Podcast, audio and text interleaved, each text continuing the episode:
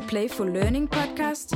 Playful Learning er et samarbejde mellem professionshøjskolerne i Danmark og Lego-fonden. I denne podcast undersøger vi forholdet mellem leg og læring, og hvordan vi bedst muligt understøtter børns kreative og eksperimenterende tilgang til verden. Din vært er Tobias Heiberg. Velkommen indenfor. I dette afsnit af Playful Learning Podcast har vi inviteret Ning de Koning Schmidt i studiet. Ning er professor ved DPU med speciale i dansk barndoms- og skolehistorie. Vi skal tale med hende om lejens rolle og betydning i børns liv i et historisk perspektiv. Det skal vi, fordi vi er optaget af at forstå den pædagogiske tradition, som vi står på skuldrene af i Danmark, når vi i fællesskab både skal forstå og anvende lejens kvaliteter i vores pædagogiske arbejde. Vi taler med Ning om lejens betydning og forandring op gennem tiden, og om hvordan design og rammer for legepladser kan være en vigtig kilde til at forstå drømme og forestillinger om det gode børneliv. I øjeblikket arbejder Ning på en udgivelse med arbejdstitlen Legepladsen, hvor hun netop undersøger barndommens historie i de sidste 200 år gennem legepladsdesign. Bogen forventes at udkomme i efteråret 2022. Indtil da kan du lytte med og få et indblik i Nings arbejde med at jagtage og forstå de rammer, vi sætter og ikke mindst har sat for børns leg.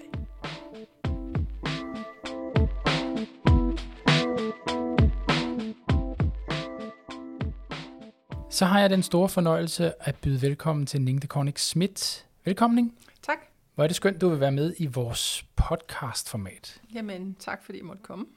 Ved du hvad, vi springer lige ud i det, som vi altid gør i den her podcast, og jeg kunne godt tænke mig at indlede med at stille dig spørgsmålet om, hvordan må lejens betydning og position har ændret sig i et historisk perspektiv. Altså jeg tror, jeg må er nødt til at sige, at børn har altid leget, og de kommer altid til at lege. Altså det, der vel har ændret sig helt radikalt, det er jo, at voksnes opmærksomhed omkring lejen øh, har ændret sig. Altså, vi ser på lejen med nogle forskellige øjne, afhængig af, om man nu er tilbage i 1700-tallet, eller man er her i det 21. århundrede. Så det tror jeg er den radikale ændring. Om børn tager lejer anderledes, ja, det gør de jo selvfølgelig, fordi børn ikke længere bor på landet, øh, og øh, i øvrigt øh, holder, altså i gamle dage, holdt de vel nogle gange op med at lege, eller når de var 10, ikke? for så skulle de ud og tjene og arbejde og sådan noget. Så hele børnelivet har jo ændret sig, og derved har lejen også ændret sig. Øhm, det er svært, synes jeg, at lave sådan nogle lange linjer i det. Så skulle man sige, at børn sidder meget mere stille i dag. De sidder bag en skærm. I gamle dage, der var de ude hele tiden. Altså det holder jo ikke en meter, fordi mange af os opdager jo slet ikke, hvad de laver i løbet af dagen, fordi de er jo ude. De er bare i institution, hvor vi ikke er i nærheden. Og i gamle dage var det jo også sådan, at mange voksne anede jo ikke, hvad børnene lavede, fordi de havde så travlt med at arbejde og passe hus og hjem og sådan noget. Så jeg synes, det er lidt svært at sige sådan, de har gået fra det til det. Men, men der er næppe tvivl om i hvert fald, at opmærksomheden og interessen for, hvad leg er og kan og skal være, den er, den er stor. Og den er nok også større, end den har været øh, tilbage i tiden. Er der sådan et, et tidspunkt eller en periode, hvor man kan sætte fingeren ned og sige, det, det er cirka her omkring, at lejen begynder at få en central position Altså i det øjeblik, at pædagogikken begynder at blive en profession eller en videnskab eller en lidenskab, øh, så, så er det jo klart, så er det jo et af de emner, som pædagogerne er optaget af. Men faktisk var det jo allerede sådan, at både de gamle grækere, men ikke mindst øh, kirkefædrene og præsterne var jo meget optaget af børns leg, og især af, at lejen ikke skulle forhindre børn i at tænke de rigtige tanker. Altså, de skulle hellere koncentrere sig om at lære de 10 bud, end at, end at lege sådan. Altså, man var bekymret for, at lejen skulle distrahere. Øh, I praksis var det nok så som så med den kontrol, hvis jeg skal sige det. Øhm, altså, jeg tænker, at, at lejen på mange måder bliver en industri, eller en profession, eller hvad vi nu skal kalde det, altså op igennem øh, det 19. århundrede. Fordi øh, både læger og pædagoger, altså de tidlige pædagoger og, og de tidlige børnepsykologer, som hed pædologer, de kunne ikke undgå at få øje på lejen. Samtidig var det jo også sådan, at øh, Darwin og dem, der tænkte med Darwin, de opfandt jo den her forestilling om, at mennesket har udviklet sig i sådan nogle trin, der følger, altså det enkelte menneskes udvikling følger artens. Og det vil sige, at børn, de befandt sig jo så ligesom kvinderne på et ret primitivt stade. Der var så den forskel, at især drengebørn, i modsætning til kvinder, havde bedre muligheder for at komme ud af det primitive stade, hvis de fik lov ligesom at leve den der primitivitet ud. Og selvfølgelig var forudsætningen, at de var født hvide, det er klart. Øh, men kvinderne befandt sig jo sådan et eller andet sted midt imellem, ikke? altså i deres driftersvold, ligesom de såkaldte vilde folkeslag. Øh, og det er jo en tankegang, som lever også, da skrammelejepladsen der i 43 bliver indvidet. Der lever stadig den her forestilling om, at drenge har et urinstinkt, som eller instinkt for at bygge huler, som går tilbage til ja, hule, hulemenneskets tid og den slags ting. Og at hvis man stikker det instinkt, så kan de finde på alle mulige ulykker af den ene og den anden art. Så altså, jeg vil sige, at det 19. århundrede er nok ret centralt, i hvert fald anden halvdel af det 19. århundrede er ret centralt for ligesom at sætte lejen, om ikke på en formel, så i hvert fald for den interesse for lejen, som vi også øh, ser senere hen. Og i den pædagogiske sammenhæng er der så noget, hvor vi kan stille skarp på et tidspunkt eller en periode, hvor vi begynder at se lejen som særlig vigtig for børns udvikling og læring? Jamen, jeg tror, det er den samme periode. Altså, jeg, jeg tror, at øh, altså, og i virkeligheden, altså, som jeg sagde, altså, man kan jo finde mange kirke, eller øh, religiøse eller kirkelige tænkere, som jo har også ment, at lejen skulle ud af barndommen. Det var sådan en interesse, kan man sige, fordi det netop øh, spænder ben for øh, andre tanker. Men, men sådan den der udviklingspsykologiske tankegang, den bliver jo virkelig manifest i slutningen af 1800-tallet. Øh, og ikke mindst af ham, der hedder G. Stanley Hall, han laver en bog, der hedder Adolescence, som simpelthen øh, går sin sejrsgang, og som får, som får stor betydning for den tidlige legepladsbevægelse, altså det, man kalder eugenikken, altså forestillingen om, at man kan rense menneskerasen, sådan, så det kun er de gode individer, der er tilbage. Og der kommer lejen til at få en ret vigtig rolle. Og det er jo det, man kalder de ordnede lege. Det er altså ikke rode i skraldespande eller i rendestenen, eller sidde på en trappesten, og, eller gå ned i et mørkt rum og finde på noget øh, i baggården. Nej, det er øh, de engelske lege, altså boldspilslejene, som ligesom er de rigtige lege på det her tidspunkt. Øhm, og det er jo en spænding, der er i, i hele legetænkningen. Det er jo tænkningen mellem, hvad voksne synes er godt, og hvad børn render rundt og laver. Og hvordan man får de der ender til at mødes, det er der jo heller ikke nogen, der i dag har et godt bud på. Lige om lidt, så kommer vi til at stille lidt skarpt på, om man kan tale om en, en nordisk tradition mm. for leg. Men inden vi gør det, så kunne det være lidt interessant for mig at høre, er der et tidspunkt, hvor man kan se den frie leg få luft igen? Nu taler du om den som vild og som at rode i rendesten og skraldespanden og ordnet leg. Men på et tidspunkt får den frie leg vel både sprog og placering i Ja, men det er jo det, det er fuldstændig korrekt, øh, og det kommer jo fra mellemkrigsårene, altså med det, man kalder reformpædagogikken, som bliver meget optaget af det der begreb, det, den frie leg øh, og samtidig øh, også har meget travlt med at regulere den. Altså ligesom at finde ud af, hvad er så den frie leg. Og øh, især efter 2. verdenskrig, altså skrammelejepladsen øh, fra 43 udgør jo efter min mening Danmarks eneste, burde udgøre Danmarks eneste bidrag til UNESCO's World Heritage, fordi Skramlegepladsen er jo sådan et ikon for den frie leg og for at tænke børn som nogen, vi skal bygge fremtidens samfund med og den slags ting. Og det er jo ikke fordi, det ikke var i tiden, men det blev bare ligesom koncentreret, da, da, da skramlegepladsen åbnede der i 43, august 43, og som jo ikke er en hvilken som helst periode i Danmarks historie i øvrigt, altså under besættelsen og den slags ting. Men i årene efter, der fylder det rigtig meget, det der med den frie leg. Og jo mere øh, den kolde krig øh, blusser op, jo mere, øh, øh, hvad hedder det, ønsket om at forhindre nogen i at skulle øh, blive tiltrukket af kommunismen, jo mere blus kommer der under tanken om den frie leg. Ikke? Altså det frie samfund i modsætning til, hvad vi ser på den anden side af jerntæppet og den slags ting. Altså der går lejen på mange måder også i, hvad skal man sige, i demokratiet og i virkeligheden også i koldkrigstænkningens tjeneste.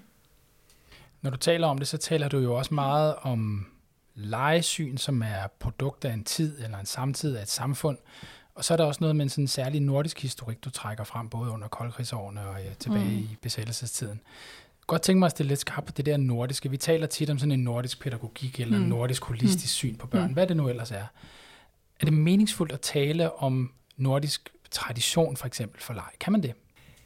Altså, de var jo meget forbundne. Altså, man kan jo sige det sådan, at, at altså, de pædagoger, som var på banen, og det var jo faktisk øhm, øh, meget høj grad også kvinder der i efterkrigsåren, de hang jo sammen som ærtehalm, altså Alva Myrdal i Sverige, og øh, hvad hedder hun, øh, øh, øh, i Danmark, og så hende hed Åse Grutter Skav, der var lidt yngre i Norge. De var på mange måder ikke, altså forbundne, det var forbundne kar. Altså inden for den pædagogiske verden var der et meget tæt samarbejde mellem de Danmark, Norge og Sverige. Øhm, og det er jo klart, at, at sådan et samarbejde, det betyder jo også, at man gradvist får udviklet nogle fælles forståelser af, hvad der er den gode leg. Spørgsmålet er jo så, om hvordan legede børn så? Og der må man jo sige, at vilkårene, øh, de geografiske mm, forhold er ret forskellige, om man er i Nordsverige eller Nordnorge, eller man er i Sønderjylland. Altså det er jo ret øh, forskellige klimatiske forhold. Samtidig har Danmark jo frem til 50'erne også været et landbrugsland. Det var de andre lande også, men afstandene var jo gigastore ude på landet, både i Norge og i Sverige. Og de bliver også set urbaniseret, især i Norge. Altså byudviklingen er senere i Norge, og hele tiden modernitetsudviklingen er til dels det senere i Norge, end den er i Danmark. Så på den måde kan man sige, at, at samfundene ændrer sig lidt forskelligt, og det må på en eller anden måde også have haft påvirkning på lejen. Øh, men vi importerer jo glad Astrid Lindgren her, eller Alfons Åberg. Øh, det er ikke så meget, vi har fra Norge. Jo, Hakke Bakke, Torbjørn Egerner, ikke? Altså, så børnekulturen øh, kører jo rundt øh, mellem landene, så på den måde er der jo nogle fælles referencepunkter. Men jeg synes, det er ret svært. Altså, jeg synes, det er... Um, hvis man kigger på det sådan lidt historisk, så må man sige, at, at hvis vi bare tager også sådan noget som barselsårlov, hvor svenskerne var langt tidligere ude i, end danskerne nu diskuterer, om mænd skal have overlov, Øhm, til gengæld har vi så i Norge en udvikling, hvor de er meget senere med institutionsudviklingen. Så på den måde er der sådan nogle forhold, der gør, at landene er ret forskellige, og det må jo et eller andet sted også have påvirket lejen. Men, øh, men børnekulturen, altså de børnekulturelle produkter er vi jo til dels fælles om. Øhm, så ja, der er nok kan både siges for og imod, tror jeg. Men, men jeg vil bare advare mod den der sådan forestilling om, at, at, at, at vi kan noget særligt i Norden. Ja, det kan vi, men, men vi kan det også på forskellige vis i de forskellige nordiske lande. Så hvis vi respekterer, at der må være forskel mellem mm. Danmark, Norge og Sverige, er mm. der så noget, vi kan sætte ord på, der trods alt bringer os sammen? Øhm, altså, vi ville jo rigtig gerne have, at vi kunne sige, at vi var børnenes advokater, men der ved vi jo, at Danmark falder øh, noget ned i klassen øh, øh, i forhold til de to andre lande, når det handler om børns rettigheder, hvor både Norge og Sverige har været meget langt fremme og tidligt med at give børn, altså med, med at påvirke, at FN fik en menneskerettigheds- eller en børnekonvention og den slags ting, hvor Danmark jo har noget fodslæbende plads i den fortælling øh, hvor vi først afskaffer forældres ret til at slå deres børn i 90'erne. Det er jo lang tid siden, efter at de andre har gjort det. Så altså, hmm, øh, altså jeg, jeg synes, der er en masse fælles øh, referencepunkter. Altså man kan også tage altså vores... Øh, altså vores børnebeklædning, altså hvor, hvor langt hen ad vejen er det lidt det samme tøj, de alle går i. Det er de samme mærker, som kører rundt mellem landene, altså de her sådan store, tykke flyverdragter, som alle vores små mennesker øhm, øh, har på, og nu også de her hele regndragter og sådan noget. Så der er jo en række sådan fællestræk, men, men, men også når det handler om hele det der med at stå ude og sove, som jo er sådan en dansk specialitet, og som jeg bestemt også tror bruges i de andre lande, men igen vil jeg sige, at det er svært sådan at finde en ting, hvor vi er fælles om, øh, fordi landene er altså ret forskelligt, også politisk. Og derfor øh, kan det være svært at sige, at børns rettigheder, det har de hele vejen rundt. Jamen, de har dem altså på ret forskellige måder.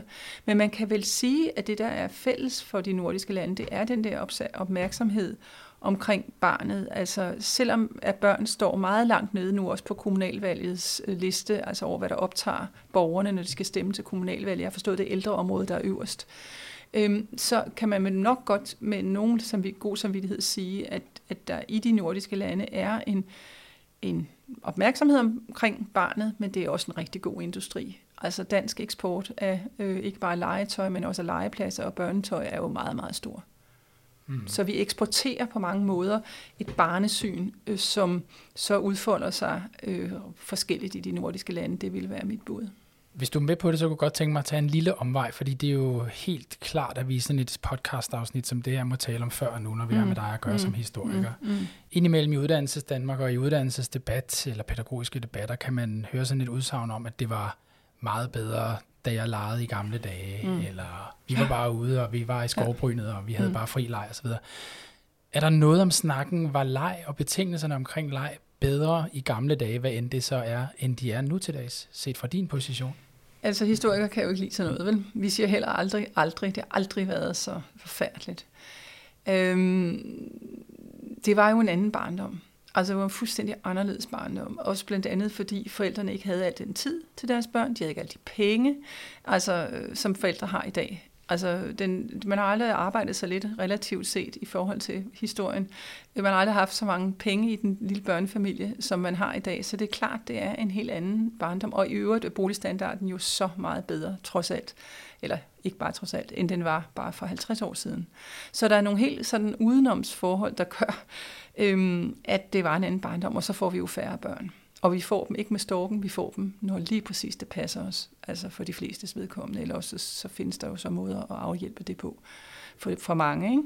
Så der er jo sket en demokratisering af forældreskabet, som man ikke kendte tilbage i historien. Altså alle, der stort set kan, de får også børn, eller kan og vil, få børn. Øh, sådan var det ikke historisk set. Der var rigtig mange kvinder, der ikke fik børn, fordi deres underliv jo var ødelagt af at stå i vaskekælder og ude i roerne og sådan noget. Så altså alt andet lige var det en anden barndom. Øhm, der er ingen tvivl om, at den var meget mere uovervåget. Altså mulighederne, altså hvis du tænker på, hvad der, her hvor sidder vi på Nørrebro, hvad der har været af byggepladser, man har kunnet tumle sig i, øh, øh, og, og de store markarealer op på Bispebjerg var jo lige ved døren. Altså der har været rigtig mange øh, uovervågede muligheder for leg. Og især drengene har jo haft et stort revir, hvor pigerne har hængt på de små søskende. Øh, når man ser på undersøgelser af skolelæreren tilbage i tid, så har næsten alle pigerne skæve hofter, og det har de, fordi de altid havde et barn siddende på hoften. Mm, det var jo ikke noget, drengene havde. Så jeg tror også, det er meget vigtigt at skelne mellem drenge og pigers vilkår, og selvfølgelig også social klasse. Og der kan man nok sige, at børns øh, øh, legemuligheder i dag er langt mere iscenesat og voksne iscenesat. Altså hvad det foregår i institutionerne, eller det foregår på en legeplads, eller det sådan set foregår hjemme i de relativt veludstyrede børneværelser. Så er der en, en anden voksen nærvær på godt og ondt øh, i forhold til, øh, hvordan det var tilbage i tid, også på godt og ondt. Fordi altså, man, kan, man skal jo ikke læse mange erindringer for at se, at det også havde en bagside. Altså Karl Nielsen for eksempel beskriver jo sin barndom der på Fyn, altså med hvordan de slogs med store kæppe, og hvordan han deltog i det der kæpslagsmål, og det var jo noget, man kom til skade af, og det var der så ikke nogen, der ligesom tog sig så nøje. Øhm, så, så det har været ligesom i dag en barndom på godt og ondt, men, men, men klart mindre overvåget, vil jeg mene, end det vi ser i dag. Men du taler også om nogle nuancer, som ikke bare er godt og ondt, men du taler mm. om mindre overvåget. Mm. Det er der også nogle vrangsider af. Der mm. kan være alkohol mm. og netop tæsk og alt muligt ja, ja. Mm. Har vi tendenser til at romantisere den, den barndom der fortiden? Altså, vi har i hvert fald tendenser til altså, altid at skulle finde en historisk øh, øh, start, startsted. Altså, den sorte skole i dag, det er jo 70'ernes skole. Altså, for Grundtvig der tilbage for 150 år siden, der var den sorte skole jo latinskolen. Og det er jo lidt det samme med det her. Nu romantiserer vi en periode, som ja, måske da jeg var lille, altså tilbage i 50'erne, øh, fordi det er så langt vores mere eller mindre hukommelse øh, husker, eller kan, vi kan huske. Øhm, jeg tror, det er helt almindeligt menneskeligt, at man bruger et eller andet til at sammenligne med, fordi ellers kan, man, kan det svært at få øje på for det, man har lige foran sig. Det, der er det interessante med, med, med barndommen, det er, at øh, næsten altid, og det gælder også skolen, er en fortælling om, at det kun er blevet værre. Altså, der er simpelthen ingen penge. Det sælger ikke billetter at sige, at børn har det aldrig haft det så godt. Det, det sælger ikke billetter. Og hvorfor er det, det ikke gør det? Jamen, det gør det jo ikke, fordi vi er rigtig mange, der lever af at, at reparere på de der børn og deres barndom. Og det samme med skolen. Det sælger ikke billetter at sige, at det har aldrig været så fedt at gå i folkeskolen. Nu har vi så også ord og rapporter, der viser, at den nye reform måske ikke har gjort det så fedt, men det er sådan en anden sag. Det sælger bare ikke billetter. Den lader vi bare stå der et øjeblik. Mm. Mm. nu vil jeg gerne gå tæt på dit øh, arbejde, og det har vi selvfølgelig allerede gjort, men mm. endnu tættere på i forhold til de jagttagelser, du gør, legepladser osv. Om lidt, der stiller jeg dig et spørgsmål med det afsæt. Men kan du ikke forklare lidt om det, du arbejder på i øjeblikket, som handler om det her med at jagtage design og rammer omkring børns leg, blandt andet gennem legepladser? Jo, jeg sidder og laver en lille bog i det, der hedder Danmarkshistorien.dk, som, som arbejdstitel hedder Legepladsen, og det håber jeg, den får lov at hedde. Og der prøver jeg at se barndommens historie i de sidste hmm, 150-200 år gennem legepladsdesign. Og øhm, det, det er jo et, et, om, et, et, hvad skal man sige, et areal i byen, som har været ret ubemærket i mange generationer, men nu er det så kommet tilbage for fuldhammer, og det er lige præcis det der fuldhammer, som fascinerer mig lidt. Altså, hvorfor er det, at legepladsen bliver ved med at, at være det her utopiske rum, altså hvor vi binder alle vores drømme og forestillinger om, om den rigtige barndom? Altså, eller er det rigtigt, at de er bundet til legepladsen? Og det er så det, jeg prøver ligesom at udforske. Hvad er det så for nogle drømme og tanker og utopier på vores børns vegne, og sådan set også på os som samfund, fordi legepladsen er også et, et samfundskritisk rum, fordi den jo netop er blevet til i, i reaktion på, hvordan byen udviklede sig, og de legemuligheder, som vi snakkede om før, børn havde i de quote unquote, gode gamle dage. Så der sidder jeg simpelthen og roder lidt med, øh, og lige nu sidder jeg og kigger på de kunstnere, som, som kaster sig ind i lejen der efter 2. verdenskrig. Altså vi, mange kender sikkert Asger Jorn og optaget hedder Barnetegningen, men der var også kunstnere, øh, faktisk ikke mange, men der var nogen, som, som synes, det var fascinerende at lave øh, legeskulpturer og, og øh, i det hele taget øh, lave anderledes legepladser end, end det, som de synes var de kedelige, altså med vipper og gynger og så sådan en karusel, der kører rundt og den slags ting. Ikke? Så når du jagter de her legepladser og de designs, øhm, så er det fordi, de kan fortælle os noget om, hvad vi vil på børnenes vegne, altså de der drømme, forhåbninger og mm. utopier, vi har mm. på børnenes vegne. Mm. Så det fortæller os noget om, hvad man i en given tid har ment om børns opvækst og det ja. gode børneliv. Det, det er dels det, og så synes jeg også, at der er nogle interessante sådan arkitektoniske eller og, og materielle fortællinger øh, og nogle figurer, som kaster sig ind i det her. Altså for eksempel ham, der opfandt sandkassen, han hed Hans Dragehjelm, og han fik ridderkorset for at opfinde sandkassen. Altså vi synes jo bare, har, har, hvor morsomt, men, men det viser jo noget om, at de der hverdagens betydningsfulde banaliteter, og hvor legepladsen også er en af dem, og jeg synes, man som, som barndomsforsker konstant må konstatere, at, at børns hvad skal man sige, lærerne og, og de, nej, børns liv og de ting, der omgiver dem, øh, er enormt betydningsfulde, er tildelt utrolig meget store betydninger. Øhm, og derfor så synes jeg, at det er en vigtig kilde, hvis man skal prøve at forstå, hvordan barndom, synet på barndommen har forandret sig.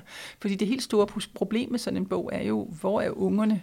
Og de er jo, deres stemmer, de er jo døde og vokset op, og øhm, måske kan vi, øh, jeg sidder og ruder lidt med nogle pensionistererindringer ind imellem, for ligesom at, at få nogle erindringer ind i det, om hvordan man så egentlig var på de legepladser. Og der er jo ikke, øhm, altså der er ikke altid et, et lige forhold mellem, hvad folk de husker de legepladser for, og hvad, det, hvad utopien egentlig var. Det, det er jo lidt interessant. Så der er et element af forestillingsevne i dit arbejde også, i forhold til, hvordan det så faktisk er Jeg er i hvert fald nødt til på en eller anden måde at, og, øhm, at finde ud af, hvordan, ja, ja, altså hvordan det, altså jeg tror ikke, vi kommer det jo aldrig tæt på, og det er jo heller ikke meningen, men, men man kan sige, at at øh, ved hjælp af billeder, eller ved hjælp af ja, erindringer, eller alt muligt andet, er, er, er, hvad, hedder det, hvad hedder det, fortællinger, altså romaner, noveller og sådan noget, kan man måske komme lidt i nærheden af det. Men man skal altid huske, at dem, der skriver erindringer, dem, der skriver fortællinger, altså det er jo tit de få, eller det er de få, ikke? og det er også meget ofte sådan, at at for eksempel fandt jeg nogle børn, der havde sat ild til en hule, ikke? og så brændte hulen ned, og så var der en lille pige, der omkom, og det er jo selvfølgelig dybt tragisk, og det er jo sådan nogle ting, man finder. Mm. Øhm, men man finder ikke nødvendigvis alle de andre dage, hvor det har silet ned, og de har siddet nede i den der jordhule, og, og væggene ligesom har, har ligesom faldet sammen om ørerne på dem og sådan noget. Alt det der, det, der er ikke nogen, der, fordi der er ikke nogen, der er omkommet. Vel?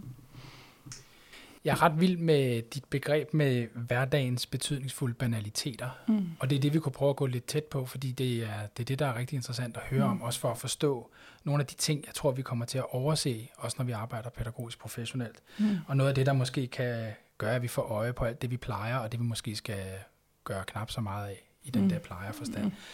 Når nu vi ser på de her rammer for børns leg, som du er optaget af, kan man så sige noget om, hvordan design eller rammer for børns leg, nu i det her tilfælde med afsæt i legepladser, hvordan det har udviklet sig i et historisk perspektiv? Ja, det synes jeg godt, man kan. Altså igen skal man jo tænke, at der er jeg vil ikke sige, at der er lige så mange legepladser. Der, altså, der er jo mange forskellige typer af legepladser, men hvis man nu prøver ligesom at lave sådan nogle generaliseringer, så kan man jo i hvert fald sige, at at, at de rigtig de tidligste legepladser, de var jo meget gymnastisk orienterede. Altså det var som om, de var taget ud af gymnastikhuset. Ikke? Altså, øh, og man havde nogle meget store bekymringer omkring de der gynger, fordi de stimulerede jo pigernes sansapparat, og drengene kunne se op under deres kjoler og sådan noget. Ikke? Så det var jo et meget renset rum, men det var også et rum, der lagde op til, at børn skulle lege sammen. Altså man havde sådan et rundløb, hvor alle børnene hang i en strop, og så skulle man løbe rundt, og så fik man altså rigtig meget fart på. Ikke? Øh, og sandkassen er jo det bedste eksempel på hele den der bevægelse omkring år 1900, hvor man skal have de små mennesker væk fra regnesten og ind i nogle velordnede rammer. Øhm, trafikken begynder også at blive tættere, og så har man jo hestevogne, og der har man jo alle mulige problemer med sådan nogle heste der, for de gør ikke altid, hvad kusken siger. Øh, Øh, og den, altså, der var en del børn, der kom til skade eller blev knust under de der store hjul på hestevognen og sådan noget. Der var også en masse børn, der faldt ud af vinduerne. Så man nedsatte en vindueshaspekommission, fordi når folk flyttede ind fra landet, så flyttede de jo ind i en etageejendom, og der var jo ikke ligesom opmærksomhed på, at lille Sofie, hun altså sad over i vindueskammen, og pludselig lå hun nede i gården. Så altså, man kan sige, at de første legepladser er jo meget sådan et produkt af en tid, hvor man har nogle store sociale udfordringer øh, også udfordringer med øh, de såkaldte rabarberkvarterer, som det pæne borgerskab nødig nærmede sig. Og så ikke mindst, at filmen kommer på banen og begynder at være enormt attraktiv for børn. Og det er man jo heller ikke særlig glad for, fordi så sidder de der inde i biografens mørke og ser alt muligt, de ikke skal. Så man har en idé om, at legepladsen ligesom skal kompensere for alle de her frygtelige ting, der ligesom indtræffer. Og det, det bliver jo de legepladser, altså, som øh, vi sådan forbinder med øh, ordet legeplads, ikke? altså sådan nogle asfalterede arealer, hvor der er nogle vipper og en gynge og sådan et rundløb, eller den her karusel, som var livsfarlig, man kunne få fødderne ind under og sådan noget.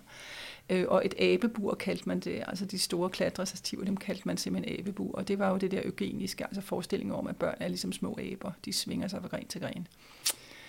Så det er sådan den første periode, og den holder sig jo på mange måder øh, langt op i tid, fordi kommunerne jo heller ikke har den økonomi, der skal til at lave legepladser. Men så kommer jo så den periode, som du snakkede om før, altså det er efterkrigsårene og skrammelejepladsen som med Dansk Legepladsselskab, som bliver stiftet der i 59, og FN og UNESCO, og som skubber på den såkaldte frie leje øhm, og gerne vil have børnene væk fra den type af legepladser. Og det bliver jo relativt populært, men samtidig har man også nogle problemer omkring, hvad er fri leg, og hvor fri skal den være fordi man løber sig nogle staver i livet af ungerne ved at slå hinanden ihjel, eller ja, de gider ikke passe de dyr, de har fået sig så udstyret med, og de vokser op og bliver store, og så er der ikke nogen til at tage over, og der er nogle forfærdelige... Øh, altså det er Lord of the Flies på en, der ligger ude i Næum, der hedder Hulebyen, som var en havearkitekt, der hed Erik Myggen, anlagde det også i slutningen af 50'erne, og ja, det ender dramatisk. Så mange af de her initiativer rykker jo ind i mere velordnede rammer, altså som byggelegepladser, hvor der er pædagogisk bemanding og sådan noget. Så det er ligesom sådan en anden periode. Og så får vi jo så, altså så ligger det lidt stille, men så kommer der jo så de her kunstnere, der, der går ind og, og, og ligesom piller ved, hvad et legeredskab er. Og der er jo ikke mindst Kompan jo en trendsetter af by all means, hvor Tom Wills, som var kunstner selv, samme generation som Werner Panton og Pierre Noldi, øh, der i omkring 1970 begynder at lave de her spåndpladefigurer, hvor han pakker en rutsjebane ind i spåndplader, og så bliver det pludselig en revehule, for eksempel, at lave de her høns, der sidder på en, en fjeder øhm, i, alle, i, i sådan forskellige farver, klare øh, kontrastfarver. Det var sådan også en kritik af boligbyggeriet, som man synes var for gråt og for kedeligt. Så det er jo ligesom, og så ruller det jo faktisk fra der hen i retning af det, vi ser i dag, hvor vi stadigvæk kompaner med os, men, men, men, men de legepladser, både kompan og monstrum og hvad de ellers laver, hedder, de, de er jo, øhm, de udfordrer på mange måder barnets skala. Altså hvor de gamle legepladser i en eller anden grad var lavet i barnets højde, så er det i hvert fald ikke den måde, man laver legepladser i dag. Det, skal ikke blive så, det kan ikke blive højt nok, det kan ikke blive vildt nok, det kan ikke blive øh, svært nok, og det er i hvert fald helt sikkert, at den voksen skal ikke kunne komme med op. Det er en selv, der skal kunne klatre op i tredje sals højde og køre ned igennem et rør eller sådan noget. Ikke? Så altså, der, der er virkelig øh, kommet... Øhm, øh, altså skalaerne har forrykket sig, og om man, hvordan man skal forklare det, om man kan sige, det er oplevelsesøkonomien, eller det skyldes, at, øh, at man kan rigtig meget ind i en computer med sådan et CAD-program, eller mm, det er i hvert fald ret tydeligt, at det skal være vildt. Øh, det er sådan den ene trend. Den anden trend er jo det der med helt at opgive legepladserne. Det ser vi jo også, altså, hvor man laver legeparker eller legelandskaber. Altså hvor børn og voksne skal gå igennem sådan en bølgende kornmark nærmest, øh, med vilde blomster, øh, bier der summer, og øh, sådan en lille og regnvandsbassin, der er blevet til, til en lille åkandedam og sådan nogle ting. Ikke? Altså i sådan et forsøg på at, med al respekt og, og, og, og vende tilbage til en eller anden form for oprindelighed. Øh, det er jo sådan en anden trend.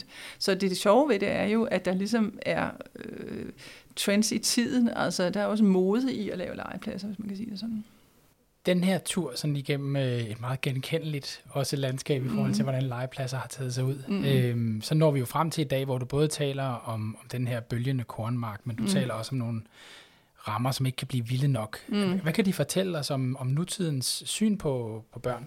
Jamen det er jo netop, øh, øhm, altså det er jo et godt spørgsmål, og tak fordi du spørger. Øhm, altså jeg synes jo, at det siger noget om, at nutidens syn på børn er meget, eller på barndommen er meget sammensat. Altså på den ene side har vi øh, oplevelsesøkonomien, hvis jeg kan tillade mig at kalde det det, ikke? altså en ny form for børnekultur, som ikke bare er Rasmus Klump, eller nu er selvfølgelig Kai Andrea kommet tilbage, men det er jo slow tv, ikke? Øh, som kører hurtigt, og hvor det er, hvor det er, hvor stemmeføringen, altså tænk på ham der kaptajn Skæg, eller er stemmeføringen er skrigende høj, øh, og hvor, hvor altså... Øh, hvor det simpelthen ikke kan gå hurtigt nok og blive øh, vildt nok øh, set i, børn, i en eller anden form for børnehøjde, øh, som i stigende grad ikke er børnehøjde, som jeg sagde før, altså som er netop de her kæmpe installationer. Og på den anden side har vi så en, en, en sådan øh, sam, altså, øh, øh, vi skal sige børn, altså hele den her tanke, som jo lå i efterkrigsårene, om børn skulle opdrages til demokrati, nu skal de opdrages til klimabevidsthed og bæredygtighed. Og det bliver man ikke på sådan en legeplads, hvor det hele er lavet af, af, af, af materialer, der er sejlet til Danmark af den ene og den anden slags.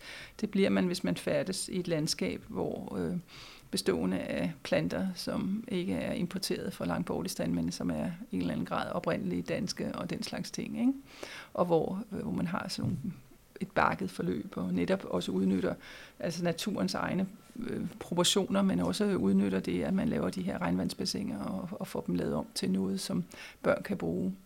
Og så kan man sige, at de to tendenser blander sig jo så på nogle lidt mere klassiske legepladser, som jo var nye engang, men som bliver lavet af nogle firmaer, som jo altså går ind og henter elementer fra, fra lidt af det forskellige. Ikke? Altså de henter måske nogle elementer fra lidt hvile på den ene side, og på den anden side så henter de en masse træstube ind, fordi så skal børn jo kunne gå fra den ene træstube til den anden eller sådan noget. Ikke? Så det blander sig lidt, men, men jeg tror, at man må sige, at, at, og det har det altid været, vi skal ikke tro, at man bare har set på børn på en måde. Det har altid været et sammensat syn. Altså, og synet på lejen har altid været på godt og ondt. Altså at leg også er tøjlesløs, og at lejen skal tøjles, fordi ellers så støder den anden mod den gode moral, jævnfør det der med pigerne og deres skørter, eller, eller at øh, altså netop, øh, når man lavede de der efterkrigsårenes øh, demokratiske eksperimenter, at børnene kunne ikke, kunne ikke finde ud af det alligevel. Så selvom vi taler om, at de her rammer, de altid giver os en eller anden, hvad kan man sige, et, et indblik i en tendens i tiden, mm. selvom det, det nu er sammensat, så, øhm, så taler vi selvfølgelig også om et særligt barnesyn, som jeg godt vil spørge dig lidt mere ind til om et øjeblik. Men inden da, så vil jeg lige spørge dig, fordi du nævner kaffekopper mm. på de her legepladser, har jeg hørt dig gøre mm. tidligere. Hvorfor er de mere og mere tilstedeværende på nutidens legepladser? Jeg er nødt til lige at komme omkring den, ikke? Ja, ja, men det er jo altså, jamen det er simpelthen, det er jo rigtig sjovt. Jeg laver jo mange observationer. Øh, nu har jeg jo heldig, at jeg har nogle børnebørn, fordi når jeg går sådan nogle steder, så er det jo ikke så godt, fordi så bliver jeg jo antaget for at være et eller andet, når jeg bare går og kigger. Øh, men jeg laver mange observationer, og en af de der observationer, jeg havde lavet, øh, det var det der med de der kaffekopper. Øh, Jamen, jeg tror, at øh, altså, nu skal vi jo passe på at være generalisere for, hvad der foregår på Nørrebro, eller øh, Nørrebro og Vesterbro og Østerbro. Altså, det er nogle helt særlige steder, eller Indre Aarhus. Altså, det er nogle helt særlige places. Det er ikke der, almindelige mennesker de bor. Hmm. Der bor man kun, hvis man har forældre, der har godt med muffen, og har købt en lejlighed til en, eller på en eller anden måde har været smadret heldig, været skrevet op siden man var barn, eller et eller andet. Så det skal vi jo lige huske. Øhm, jeg tror, at, at, at rigtig mange unge mennesker har, har altså man ser jo det, så, altså verden er jo blevet global i en eller anden grad, og det er jo også med modifikationer, men, men, men det er klart, at den der livsstil med lofts fra New York og sådan noget, den er jo vundet indpas også i dansk arkitektur, og i sådan den mere sådan, altså det har været en stor inspirationskilde op igennem 90'erne, det har jo været sådan inner city New York og sådan nogle ting. Og jeg tror, at øh, og der har, man, der har man jo både i New York og Paris og også i London haft legepladser som en stor ting altid, fordi folk boede så tæt. Og det er klart, når man bor som småbørnsfamilie øh, på de her øh, attraktive adresser, så har man gennemgående ikke så meget plads. Og det giver jo, at legepladsen bliver det der rum. Men det vi jo kan se, det er jo også, at legepladserne indrettes, så der er også er til far. Mm. Altså der er fitness-ting, så far kan work out, mens han har, sætter, har sat kaffekoppen fra sig. Øhm, og hvordan den der kaffe er kommet ind i billedet, altså jeg vil elske det at kunne have et entydigt svar, men jeg synes, det er igen et udtryk for det der hverdagens betydningsfulde banaliteter, og den der selviscenesættelse af det moderne forældreskab, altså det moderne byforældreskab, altså den der kreative klasse, som hele tiden på en eller anden måde er omgivet af, af ja, af kaffekopper og, og sådan noget. Ikke? Altså det, det, er jo, det, er jo, det er ligesom, at overgangen mellem at være kreativ direktør eller medarbejder i et eller andet kreativ reklamebyrå, og så gå ned og hente sit barn, det bliver på en eller anden måde formidlet, formidlet af, at den der kaffekop rykker med øh, hele vejen, og telefonen selvfølgelig. Mm. Ikke? Men altså, det er en rigtig god øh, ting at forfølge. Så nogle, det er jo også det, jeg gør meget af min forskning, handler jo om at forfølge de der øh, mm, betydningsfulde banaliteter, som du sagde før, men også de der sådan, mm, pusseløjerligheder, medmindre vi indretter vores vores hverdag. Den kan man kun opfordre til os selv at forfølge mm. lidt. Øhm, mm. Lad os prøve at forfølge et øjeblik, hvad det betyder for, øh, for vores syn på de børn, men også hvad der kommer ud af det, når vi indretter rammerne omkring på den særlige måde, du taler om. Du taler om noget, der ikke kan blive højt nok, noget, der ikke kan blive vildt nok. Hvis vi kigger lidt tilbage til det, du sagde før, i forhold til, hvordan legepladser var noget, der skulle skærme børn mm. mod mm. Ulyksalighederne rundt omkring mm. i tilværelsen, mm. så er der jo et dramatisk skift. Mit spørgsmål går så på, kan vi stimulere børn for meget? Kan, hvad, hvad skal man sige, det er næsten dialogbaseret i rammerne, øh, komme over på et tidspunkt i forhold til sådan en børnesyn? Forstår du, hvor jeg vil hen? Øh, altså, jeg synes jo selv, altså, øh, altså det jeg prøver jo at lave arkitekturhistorie i barnets skala, og det er jo ikke mange, der har prøvet det.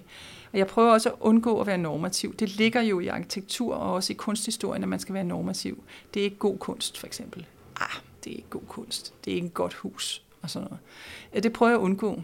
Altså, jeg synes, det er interessant, at man laver legepladser i dag, der har nogle så tydelige fortællinger. Prinsesseslot, en flyver, der er faldet ned i Bermuda-trekanten, Øhm, hvad kan vi tage mere? Nogle kæmpe dyr, som render rundt. Altså, øh, hvor jeg tror, at, at, at nogle af dem, der var tilhængere af frileg, de vil nok sige, hov, stop lige en halv. Altså, hvad, hvad er det, I har gang i? Hvad, er I ved at overtage lejen, eller hvad?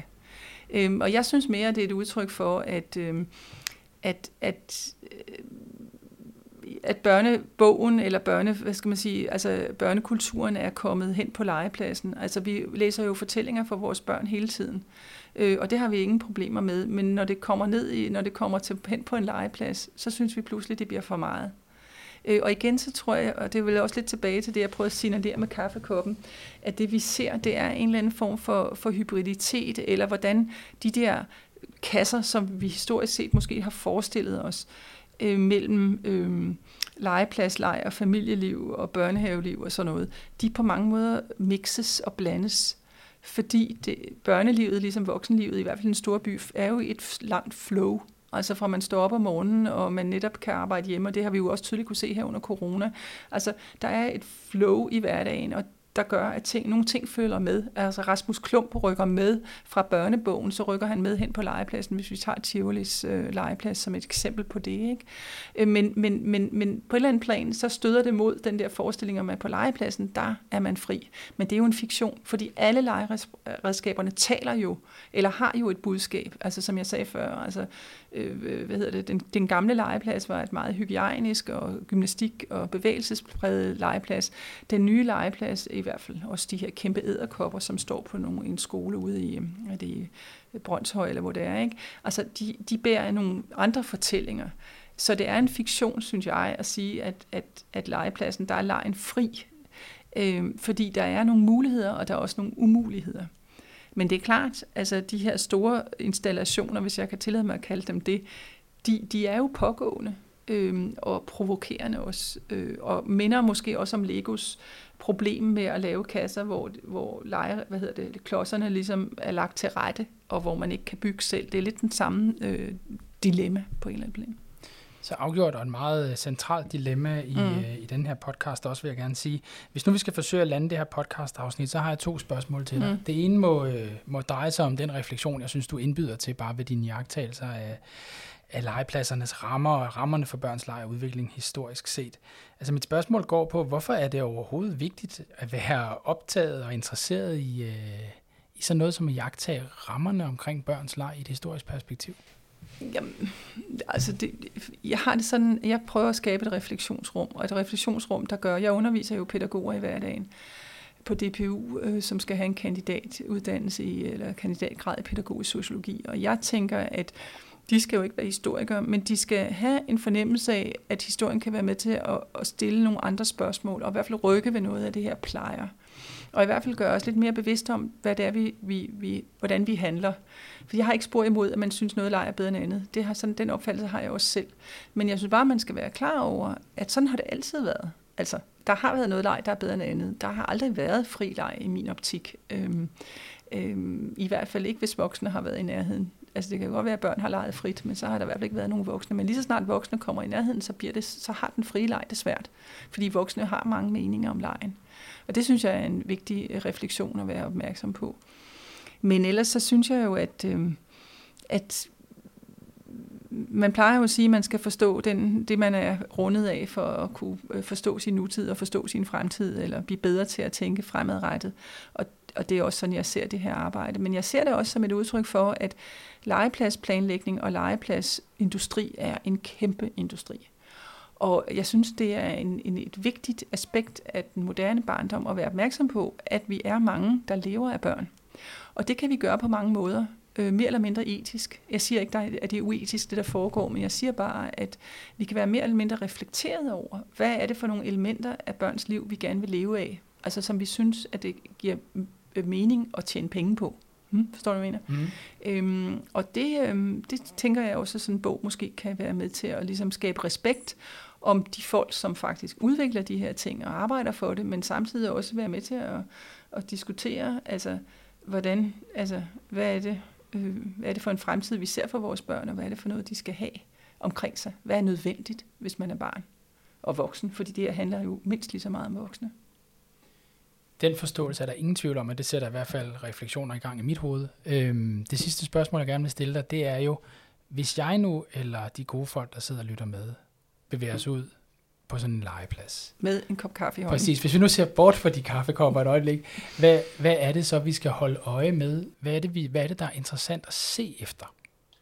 Altså de fleste vil jo sige, at ah, vi skal se på, hvordan børnene leger. Øh, men jeg vil jo, med mit, perspektiv, mit blik, så er jeg optaget af, hvad det er, der står på sådan en legeplads. Altså jeg sådan går lidt arkeologisk til værk, så står og, og humhummer eller øh, fryder mig over, at der står et legehus fra en Udarsumal, som har fået nogle ordentligt på bæret, og måske også noget graffiti. Ikke?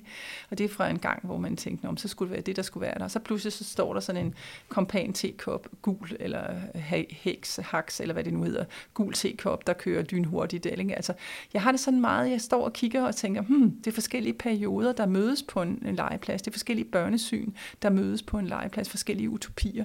Det synes jeg sådan set er, er sådan set meget okay at stå og filosofere lidt over det. Øhm, ja, det må jeg sige. Den er hermed givet videre til, til de folk, der lytter med og står og se efter utopier om det gode børneliv på legepladserne. Ning, tusind tak, fordi du var med her. Jamen, tusind tak, fordi jeg måtte komme.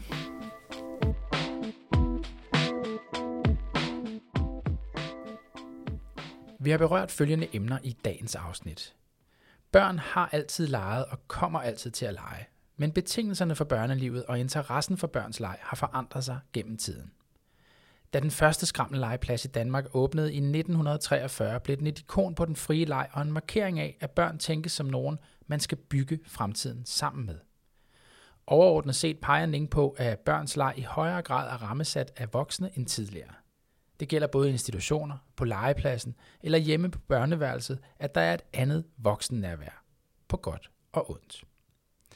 De tidlige legepladser kan ses som produkter af en tid med store sociale udfordringer og som en reaktion på børns legemuligheder i byerne. I dag har skalaerne forrykket sig, og legepladsdesigns kan ikke blive vilde, høje eller svære nok. Det er tydeligt, at den voksne ikke skal kunne være med. Desuden ser vi en trend i dag, hvor man helt opgiver legepladsen og i stedet designer legeparker eller legelandskaber, hvor designet skaber en ramme, som understøtter sanselighed, klimabevidsthed og bæredygtighed. Så næste gang du besøger eller går forbi en legeplads, kan du lægge mærke til de fortællinger, som pladsen indeholder. Ganske som du kan lægge mærke til de rammer, vi selv designer for leg i vores pædagogiske arbejde. Og husk kaffen. Tak fordi du lyttede med.